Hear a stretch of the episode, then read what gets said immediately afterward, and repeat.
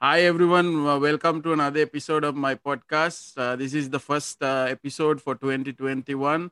We have a very special guest today joining all the way from Adelaide, uh, Australia. We got Moni Lashes of the Babes. Hi, Moni.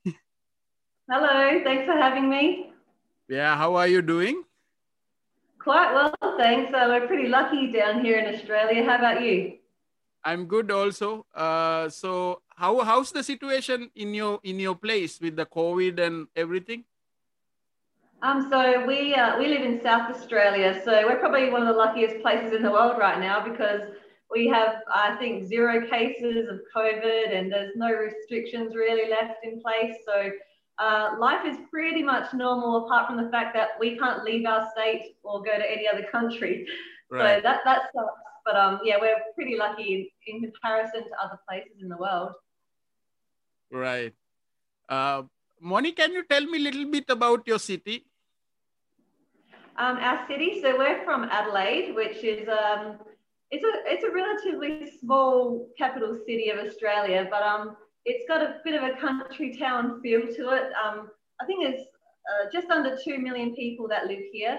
Mm. It's it's, it's a very nice place to grow up as a kid and you know make friends but um yeah i mean we love it here but we just can't wait to get out on tour again and leave the state and country as soon as we can right so when did you last uh, when did you last uh, played live our last show was actually in february 2020 Whoa. in um, osaka in japan at the hard rock cafe so it's almost been a year since we've performed live, which is crazy for us because right. we've had we've had a very busy last couple of years.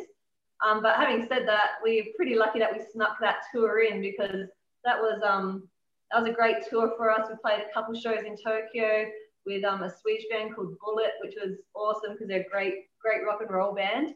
Right. Um, and then we played the Hard Rock Cafe, and Hard Rock Cafe Osaka is actually closed down now. So we were the last band to play there live, which is crazy to us because, you know, a year ago, things were very different to what they are now. Right.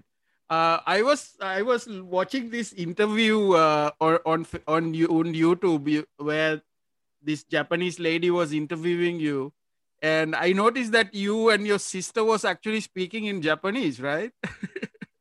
Yeah, not very well, but we were speaking in Japanese. I mean, how did you learn um, Japanese? Oh yeah, my sister and I, and also my brothers in the band as well. Um, we all studied Japanese at school growing up.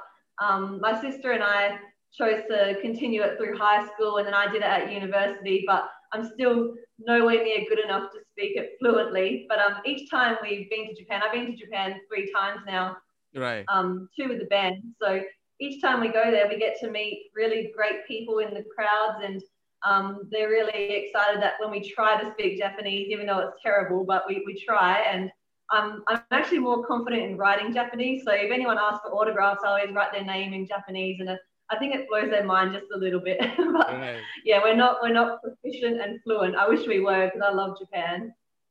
Right, right. so, uh, so Moni, what you've been doing during the lockdown while there's no uh, live performances? What you've been up to?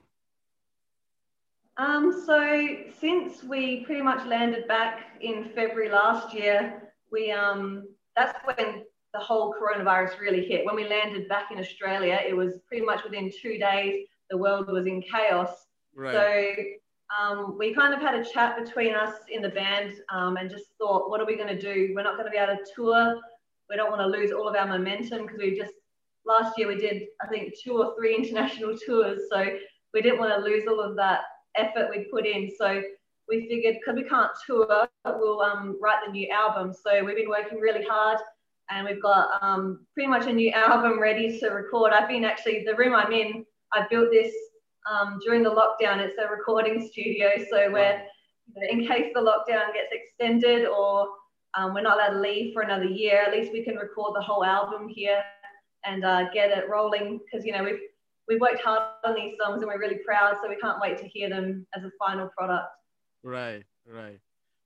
so, Moni, can you tell me a little bit about your childhood and then how did you get into music? Yeah, so um, I'm the eldest in, out of my brother and sister, so they're both in the band. So Corey is the bass player. He's our little brother, even right. though he's like six four. and um, my sister Donna is the lead guitarist, and she's the middle child, and she's about six foot one. So I'm the shorty, even though I'm the oldest. Um, but we grew up in a really close family. You know, we um, my best friends are my brother and my sister, and from like a very young age, our dad and mum always had music playing. Dad's actually a drummer from back in the day, so um, I just remember like some of my favorite childhood memories involved dad had a little electronic kit because he had to um, get rid of his elect- uh, real drum kit um, in order to get a house for our family. So we had electronic drums, and Donna and Corey were probably like, I don't know, two years old and maybe four years old, and I was like six or seven. And I just remember playing the electric drums, playing along to Elvis on TV, and you know, Kiss would come on, and we'd play along to that. So yeah, that's that's where it probably started for me with drums. Mm. Um, Donna always kind of leaned towards guitar more. So when she was like maybe 10 or 11, she started having lessons. Um, but Corey was never really musical. Like our bass player brother was like much more of a sporty guy. So he always focused on the sports, really good at soccer, really mm. good at karate and stuff. But um, yeah, and we just like Donna and I grew up jamming together. We um, our first ever gig was our dad's 40th birthday. Uh, we only knew one song, and it wasn't even a whole song. It was one verse of That's Amore by Dean Martin.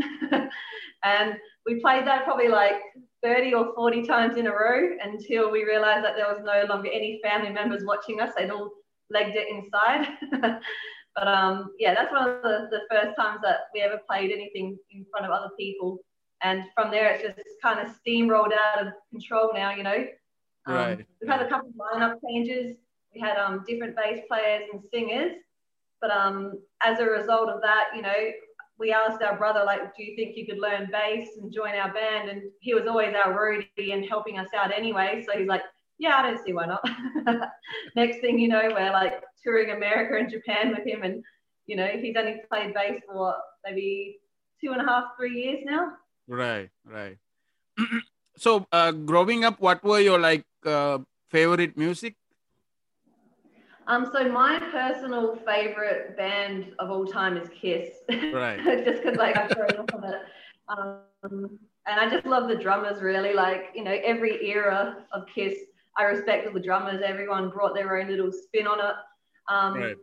But you know, like we came from a very uh, ranging upbringing of music. So I love listening to Elvis. I love listening to Ted Nugent. it's like I listen to lots of R&B as well because I think it's got great drums and great bass sounds in it. So it's a real variety for me. There's probably no two days where I listen to the same bands or songs because my playlist must just be one big random mess. right. so, um, what was fascinating about Kiss for you? I think for me, it was the fact that they didn't hide the drummer in the back. He was always like something interesting to look at. He had his own drum riser, or he had, um, you know, elevating drum riser, or just smoke and just craziness instead of just being the guy at the back. Because, you know, at school, I played in concert bands and orchestras, and uh, I was always hidden at the back, which is fine. But like, you go from that to seeing, you know, Peter Criss destroying his drum kit at the end and you know, Eric, even Eric Singer in later Kiss years, just doing epic stuff with stick tricks. Um, it just kind of blew my mind. And then, like, further to that, when I saw Tommy Lee with his, um, you know, roller coaster kit and just like the, the revolving roll cage kit, I think it was like 80, I don't know, 84 or something. Right. Um, that was crazy to me. I just want to do something like that so badly. That's pretty much why I've like my version of that is putting the motorbike on my drum kit um, right. when we go on tour. So I have a Harley Davidson that attaches to the front of my drum kit and the wheel spins and I've got an exhaust pipe that blows smoke and um, that even the headlight works on the front of the fork of the Harley. So that's my version of making a, a point on stage. right. Whose idea was that to, I mean, build that, uh, incorporate Harley into the drum kit? Because I, that's the first time I saw somebody having that sort of a setup. I saw, um, I saw one of my one of my idols is a lady called Roxy Petrucci, and she played with Vixen. But before Vixen, um, she played in a band with her sister called Madam X and um, they actually had Sebastian Bach as one of their singers for the, like right. the first lineup. But when I saw her, she had um, just the handlebars attached to her drum. There was nothing else at the time. And I thought, whoa, that's that's epic. But I'm going to take it one step further, and I'm going to make the wheels spin. And so my dad actually like fabricated that motorbike um, and put like a working motor in it so that the the wheel can spin at different speeds and different songs. Um, so yeah, I I just like Harleys. I just like all this kind of American biker stuff. I love hot rods and classic muscle cars. So right. when we write the songs, that's pretty much what our songs are about. You know, riding motorbikes and going in American deserts. Like even this room, even though we're in Australia, I just wanted to make this room feel like when we were on tour in the States, um, we really loved being up in South Dakota and all the bars and clubs that we went to were all wood finish and you know classic Americana. So I just figured if we made our recording studio like that, maybe we'd get some you know inspiration and have some fun times in here. Right. so how's the scene in um, Adelaide where you you grow up? How is the scene there for rock rock scene? Um, being such a you know a, a relatively small city, it's got a small population and um, there's there are quite a few um, live venues before COVID, but um, it's it's a difficult market here because it's hard to get people to come out of their houses because we've got you know we're so far spread apart. It's quite like a country town. If right. um, you want to play a show in the city, it's very inconvenient for people to get to some of our gigs. So um, we try and do less gigs in Adelaide, but when we do, we promote and hype it so that we get big crowds there and make make it count. So we we haven't played in our home city since August 2019. So the next time we do it, we think it's going to be a great show, and hopefully we get a big turnout. Right. so Moni, if you have to choose, uh, who is your like top five drummers? Hmm. Top five. It pretty much changes every day. um, but I'll just I'll, I'll spout out five. It's not in any particular order. So there's Tommy Lee for the mm-hmm. showmanship. There's John Bonham, which every drummer says, just because he's like a pioneer in some aspects of drumming.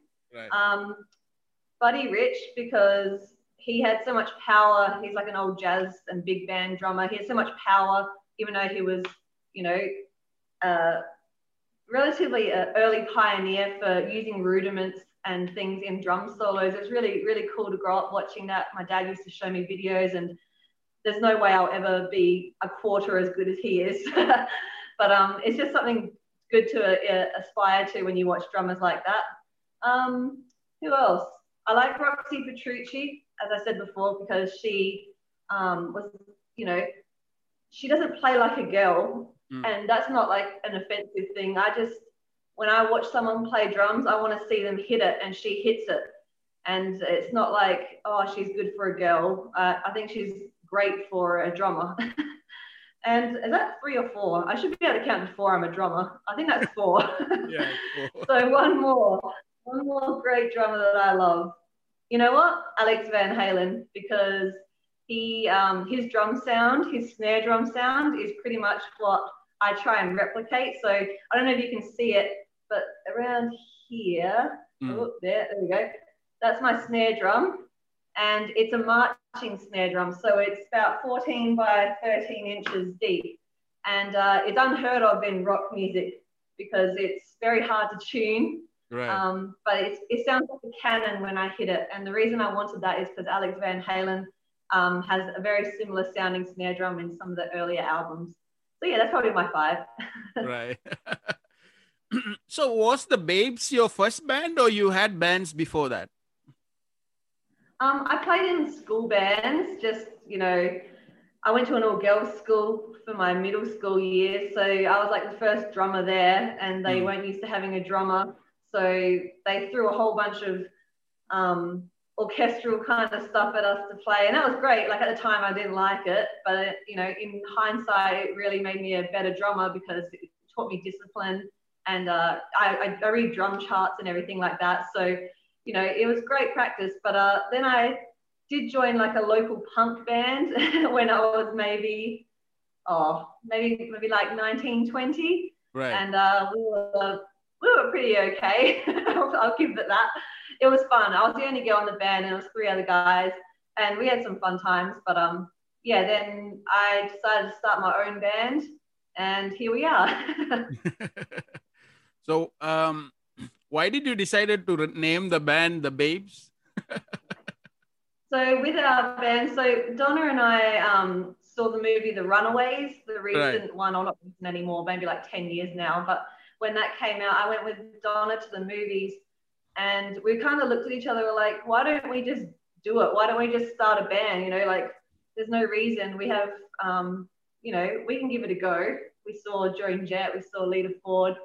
And uh, so we tried and we, you know, we've had some fun times already. But um, the reason we called it the Babes was we grew up watching like 70s gang movies, you know, like The Warriors and Rumble in the Bronx and all like a Bronx Tale, I mean, sorry. Um, it's like those kind of movies where they've got the vests and they've got the name on the like the patches on the back and they ride motorbikes or they're just right. doing gnarly stuff.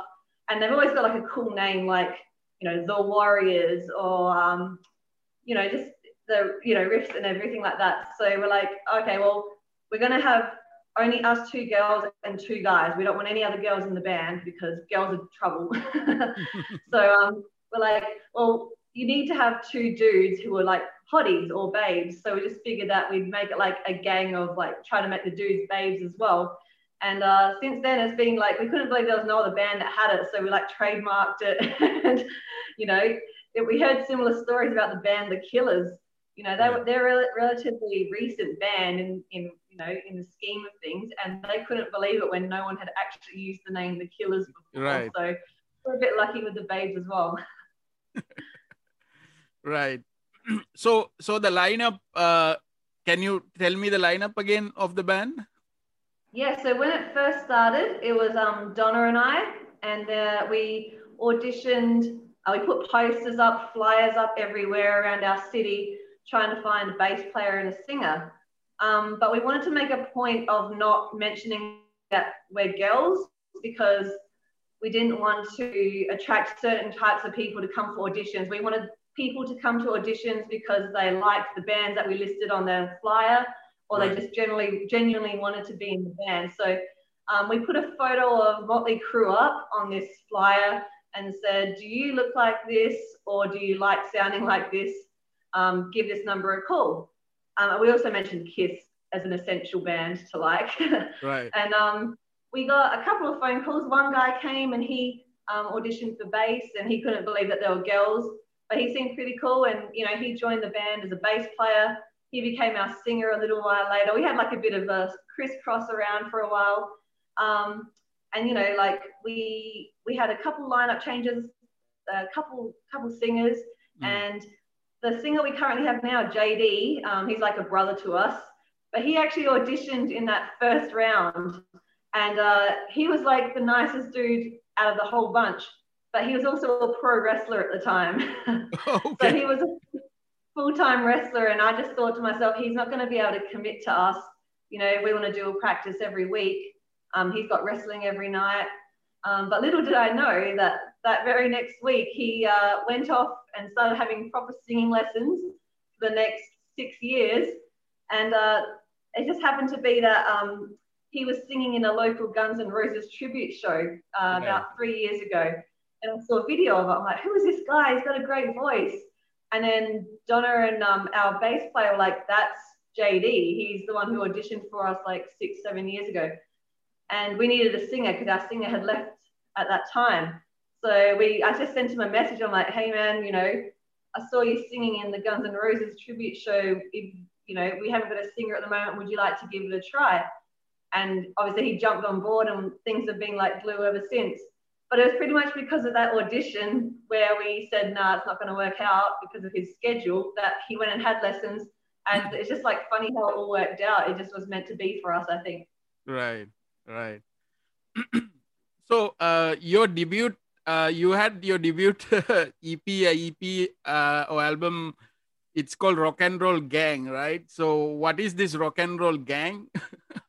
so Rock and Roll Gang is like um, we the people who follow our band, we're super lucky to have them. They're they're real diehard fans and diehard supporters who just love rock and roll, and um, they've got our backs no matter what, and we've got their backs no matter what. So I wrote the song Rock and Roll Gang, and um, pretty much like it's the unofficial official fan club of our band. So once you join the Rock and Roll Gang, you know you get um you're, you're in it for life. You've got someone who's going to have your back forever, and that's like kind of a testament because I I'm obsessed with Twisted Sister. So like I just get the like the vibe whenever I watch Twisted Sister. I just know that Dee's got my back. Because like that working class rock and roll, and that's like what our band is so adamant on. You know, promoting is like underdog, working class, nothing pretentious rock and roll. but um yeah, we've we've uh we've had some like lifelong rock and roll gang members. You know, they they like fly around the world to come see us. Like someone came from Japan to come watch us, and you know, people come into state to watch all of our shows. It's, it blows our mind, but mm. we, we we just love them so much. So we're just really lucky to have anyone who likes our music, let alone a rock and roll gang. Right. so how how was the feeling when you were able to actually go and tour in the US because you're so fan of Americana? So yeah. actually be able to play in I, I know that you guys even play in Whisky a Go Go, right? Yeah, that whole American tour is like a dream. If we didn't have video footage, I don't think I'd believe that it actually happened. Because uh, we, we'd only been a lineup with, you know, with JD and our brother Corey. We'd only been a lineup for like six months at the time that we got booked for those Whisky a Go Go shows. So all of a sudden we're flying on the other side of the world to play two sold out shows at the Whisky a Go Go. And um, so, yeah, I remember just being backstage at the Whisky before we played, and you know, LA Guns, because we, we, were opening up for LA Guns, and they just walked past. And um, one of, I think it was um, Phil Lewis, he just stops Donna and is like, hey, are you Donna D from the Babes? And like, we're just like, our mind was blown. it's like, how the hell do you know who we are? We're meant to say who you are. Um, so that probably made us a million times more nervous to play. but uh, then we played and it was like, you know, as I said, if there was no video footage of it, then I wouldn't believe it. But um, we were so lucky because then we played in Vegas as well. We got to play at Count's Vamp'd, which is pretty much the coolest venue I've ever been to in my life. It's just got, you know, a motorbike hanging from the bar and you right. know, it, it's on that on the TV show called Counting Cars. So it's like it's everything up right up my alley, and we got to play there. And um, we even got to go on like Las Vegas morning TV, which is um, you know, it's like two million people watch it every morning, and then all of a sudden our little old rock and roll band is on there performing. So yeah, that that that was just crazy to us um, being there. And then like that wasn't even the highlight. The highlight for us was going up to um, South Dakota, where there's like a Sturgis motorcycle rally. Right. And there's like 500,000 people, all bikers with all their great Harleys, all their Indian motorbikes up there. Um, and they're just there for like 10, 11 days just to hear rock and roll. So it's, you know, there's no better place in the world for our band than Sturgis. Um, so yeah, we played at the Full Throttle Saloon, which is the world's biggest biker bar. And yeah, that was yeah a pinch yourself moment for sure. so how, how's that compared to uh, like how's Japan playing in Japan like compared to US or playing in Australia? How's the Japanese fans? So different in, in like so many good different ways. So the whole going to Japan and playing is was so surreal to us because they're a different kind of fan base altogether. They are so committed and right. um, they're just so actively interested. It's in, in Australia, um, sometimes you play shows where people would stand back from the stage. It'll still be a great crowd, but they're a bit more hesitant to come to the front. You have to really pull them in. It's like JD's job to bring them in, and he does. But in Japan, they line up for like hours before we start playing and they're at the front and they are headbanging the entire set from start to finish. And what it does is it makes us have to exceed what we are doing because we can't have them in the crowd outdoing our energy levels. So it brings out the best of us. And um, it just it just guarantees an epic night because they're just such die-hard rock and rollers in Japan, you know. And it's they're just the rock and roll gang that we've got a chapter in Tokyo that we've got are just they're so amazing. they they want to like you know have photos with us and you know they just they can't believe that we're there and we can't believe that they're there. So Japan's like a very different experience. It's very much like the Runaways movie when um, the Runaways go to, to Tokyo and it's just like a bombardment of people. I don't know how we got it, but we get it sometimes when we're there. And yeah, we just feel like Japan's becoming our home away from home. They're already talking about another tour there. Um, so we're 100% on board for that. Right. So you were you actually played open, supported a lot of bands like Elegance and Sebastian Bach, and also uh, how was that you you being a Kiss fan, uh, being able to open for Ace Frehley? that was crazy. Even crazier for Donna because Donna is like a massive Kiss fan, but she's like an Ace huge Kiss fan. So right. Um, that was our first ever supporting gig of a like a main headliner as well. So we were really felt like out of our element, but um, it was really a great experience. It was a sold out show in our hometown, so it doesn't get much better than that. Um, but it was crazy because I had just I had done my world record like a month and a half earlier before that show, and we're setting up and loading in, you know, staying in the corner where the opening band belongs. And then all of a sudden, Ace's backing band comes in, and Richie Scarlet, who was his guitarist at the time, says, "Hey, aren't you Moni Lashes? Didn't you just set a world record?" And it like completely made my like head pop that way. so yeah, I was I was uh, blown away. He's like, "Come outside, have a smoke with me." I'm like, "I don't smoke, but I'm coming out with you." but yeah, that, that was a great show. We've had we've been really really lucky to um, open up and warm up crowds for like some really great bands. And they've usually been bands that, you know, we've grown up idolizing. So we can't get much uh, happier than that. Yeah. so you mentioned your world record. So the world record is you you drum for 24 hours straight, right? Yeah, I just set like a new record where I didn't have any breaks whatsoever. I didn't drink, didn't like eat, didn't have any toilet breaks. Um, and I, I, was doing it because um, our dad had multiple sclerosis, so that's like a, a, autoimmune condition, and uh, we were trying to fundraise money because he had um, medical treatment coming up, which we just couldn't afford at the time. So um, my sister and brother were holding fundraisers of their own kind, and they were really successful. But I hadn't done one yet, so I'm like, oh, I need to pull my weight because you know, elder sibling, I should think of something like how can I help and the only thing I could think of was drumming. You know, it's what he, what what Dad had taught me. And um, if I had seen someone in the streets playing for 24 hours, you know, I'd go and chuck them 50 cents or a dollar. You know, if, mm. if it helps. So um, yeah, I set up in our in our capital city in the in the main shopping district called Rundle Mall. And uh, it was outside, so if it rained, it rained. If it was hot, it was hot. and I started playing at 2 p.m. on a Friday Right. And I finished at 2 p.m. on a Saturday. And yeah, we raised in that 24 hours $11,000 and wow. I was aiming for 200. So that was great. yeah, I saw that video actually because you have that on, on YouTube, right? The video of that. Yeah. so you didn't take any breaks, there's a, right? There's a uh, no breaks, no breaks.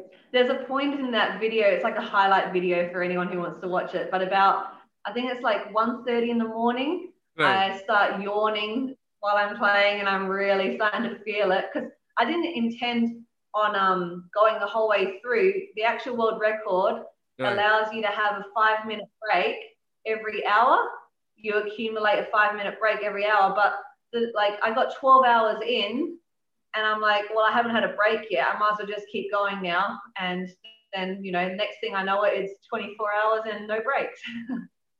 Right, right. because I, I saw that when you completed it, uh, complete the 24 hours, you were like so weak, right? You felt like. yeah. I was so tired, and um, I tried to stand up, but my legs were jelly, so I had to like lean back on my drums. Lucky my dad and husband were there to pick me up. But um, yeah, it, I actually thought that I'd have more pain in my wrists and um, my back, but I, I didn't. The only thing that I had was I lost my voice somehow. I, I, was I wasn't talking a lot or anything, but I think it was because it was so cold at night time. I just lost right. my voice and I also did something to my foot because I think I've like burst a blood vessel or something. It was all black and bruised in my bass drum foot, but um, that went away, so it wasn't too bad. right, right. um, one thing that I mean, you also like. What I also like is the uh, you know the Harleys, the muscle cars, the bars, and all this American sort of blues like li- lifestyle. So but what's happening right now is sort of these things are slowly going away right? So because all these other sort of cultures are taking over. What your thoughts on that? I think it's i think it's disappointing because um, there's so much style. It's not about so much the speed of the cars or the you know the motorbikes or anything like that i think it's it's like a representation of an era of like a good time rock and roll party era. Right. And I think if that keeps disappearing, that's gonna, you know, I don't know. I just feel like there's nothing sexy about new cars. Right. the sexy old cars have a certain shape. They have a certain rumble in the exhaust, in the cam, in the engine. I don't in a hybrid. I don't hear it. I can't hear the engine in electric cars, so I can't get that feeling. And right. it's you know, it's not made out of, you know, a cad like it's a Cadillac and it's a solid steel car. And then you drive, you know, something that's a bit more plastic. It doesn't have the same feel. It's great for safety and it's great for the environment, which is a plus. But I just don't get the same vibe from it. I, I don't want to go and write a song or play guitar after seeing a Prius. I want to go and write a song after I feel the like Harley right in my gut, the like rumble going past. It makes me want to write a song about it. yeah. I also really like these shows that you have, like in the History Channel, like you know where they restore these old stuff and they find like the pickers or the American Restoration. Uh, I believe you're also a fan of those shows, that's right? right? oh, absolutely, that's all that's on my TV all the time we um my husband actually like restores cars in his spare time. So he's got a Cadillac, he's got an Oldsmobile, he's got what has he got? Oh, he's just he's got Valiants. Like I don't know if you know much about Valiants, that's more an Australian classic muscle car. So right. you know, our band car was the Chrysler Valiant. It's 1978 CL, and uh, it's uh, not the most reliable car in the world, but it got us to the shows. Right. Moni, I want to show you something. Uh, yeah. So this is my drumsticks collection. cool. So uh, very every, good. Yeah, every time I go to shows, whenever meet the drummer, I try to like get something like from them. Uh, so I have a couple of great drumsticks. The last one I got was from Larry Mullen of U2. That's cool yeah so that i was able to get so i i really like the drummers because i i i i go to clinics and stuff as well when whenever there's a clinic although i don't know how to play drums I've only got, I don't ever have two of the sticks. I only get one. I'm only lucky enough to get one of their sticks, but your collection is better than mine. yeah. Um, so, uh, this album that you you actually released the latest album in 2020 right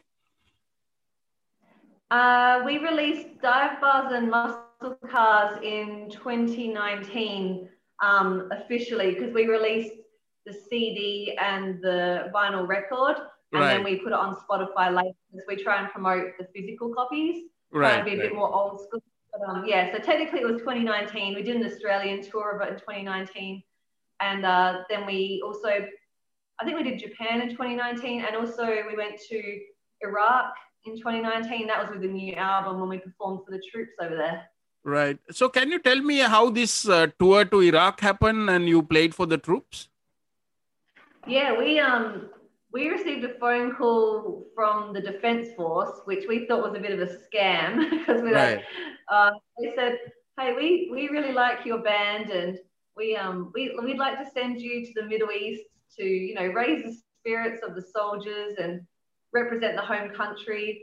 Um, and yeah, we, we'll, we'll take care of you. You'll have your own security detail, and you know, be maybe two, three weeks. And so when I got the call, I was like a bit skeptical because it sounded it sounded like my dream come true. don't, right. don't get me wrong, but you know, we we do get you know some some scam emails every now and then. But um, yeah, it turned out it was legit, and we had to go get our vaccinations. We had to do lots of preparation, lots of medicals, lots of training, and uh, we got sent to Sydney first to have some uh, training in the defence base. And we went with a, a, bunch of comedians as well, so some Australian comedians who were great. Um, and then next thing we're in Dubai performing in Dubai for the, for the uh, American, the Australian, and a couple of I think Italian and Swedish troops as well. Um, then just depending on the security of the region at the time, uh, we were meant to go to Afghanistan. We couldn't go there because of safety reasons. So we went to Iraq, and that was a predominantly American base, but there was lots of Australians and New Zealanders. Mm. And we got to play two shows there as well. And it was in like the middle of a war zone. right. So we had bulletproof vests. We had to have our helmets. You know, we couldn't wander freely around the, the uh, Defence Force camp base. Um, but it was absolutely uh, money can't buy experience, and I would do it again in a heartbeat because we met so many people over there who were just, you know, what, whatever your political um, sightings are with war and, and all that sort of thing. Like when you meet the people who were there who were fighting for what they believe, mm. um, we were more than honored to perform for them and made some lifelong friends from them as well. Right.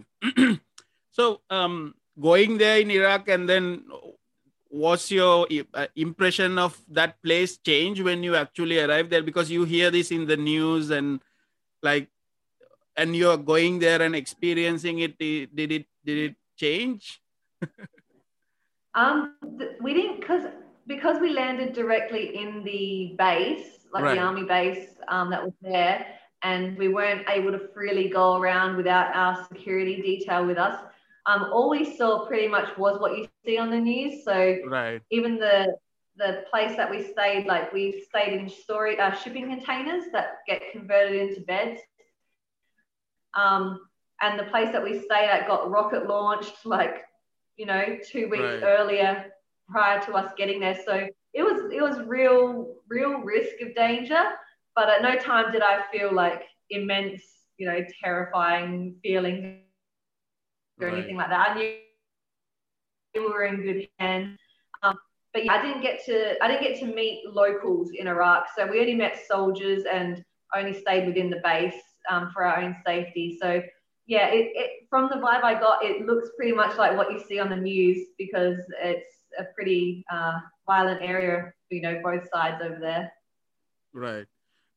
because I I interviewed someone uh, before uh, that actually had a show in Afghanistan, the local show, like with the locals. So he said like uh, his yeah. perspective of like war and all this thing that he saw in the news is totally different from when he landed and play with the crowd and with the locals. So it's like totally different thing. So it's yeah. um, but it's, I could imagine. I think it would be very different if you're in the local, lo- right. local kind of scene. You're playing right. to to people who you know are based there whereas we were only there just to um, lighten the spirits and um, bring a bit of home back to the, the Australian troops and the Allied troops. So, um, yeah, I, I, bet if you were playing in the like in the actual heart of the city or a local venue, um, then yeah, it would be def- definitely different story. Yeah, but it's a great uh, experience and great uh, because this is like what other people has done before, right? Like great artists have gone there. Even like I think Marilyn Monroe went there before, right? I know. Well, that's, that's exactly right. Because when they approached us, and I, you know, I was running it past Donna, and uh, running the idea of going to the Middle East again, you know, past Donna. She's like, "That's what Marilyn Monroe did. That's what Elvis did." Yeah, right. yeah, they, they can't really want us. Like, like, surely this is a joke. But um, yeah. So you know, there's talks that we'll be going back one day. You know, when everything settles down a little bit more. Um, and we're we're 100% on board for that. Right. so, so Moni, what are what's your what's the upcoming plans? So I mean, you have your studio now set up. So what what what's going to happen on the next uh, you know couple of months?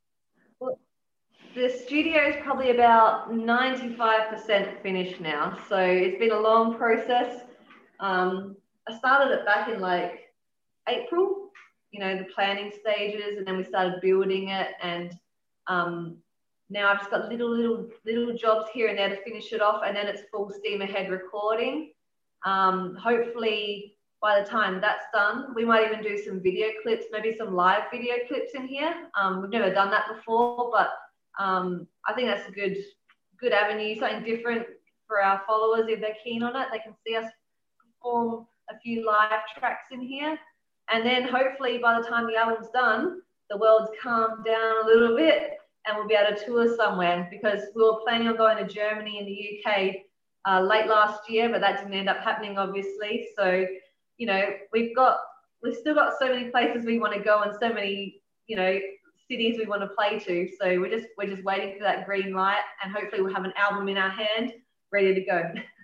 yeah, I mean, I hope you can you can like come to Philippines or or Singapore, yeah. this region as well. I know we, we definitely wanted to. We were trying to tie it in. I think you remember with our I think our first Japanese tour, we were trying to get to Singapore with you over there, but just didn't pan out that time. But maybe next time it will. right. so Moni, what's your message to the rock and roll gang and uh, people who support you? um, well, from me and the babes, we're just so proud to have anyone who um, comes on board on our rock and roll gang. We love you guys. You're there through thick and thin. And uh, if you've made it this far watching me dribble on, thank you. and uh, we hope to see you at the next show, whatever city you're in. We can't wait to see you guys. Right. Uh, anybody you want to shout out to? I'll shout out to Tommy and Nick and, and just the rock and roll gang generally. And probably I should probably say the band like Joe, uh, JD, Corey, and Donna, but screw them. right. I wanted to ask you: Is JD means Jack Daniels?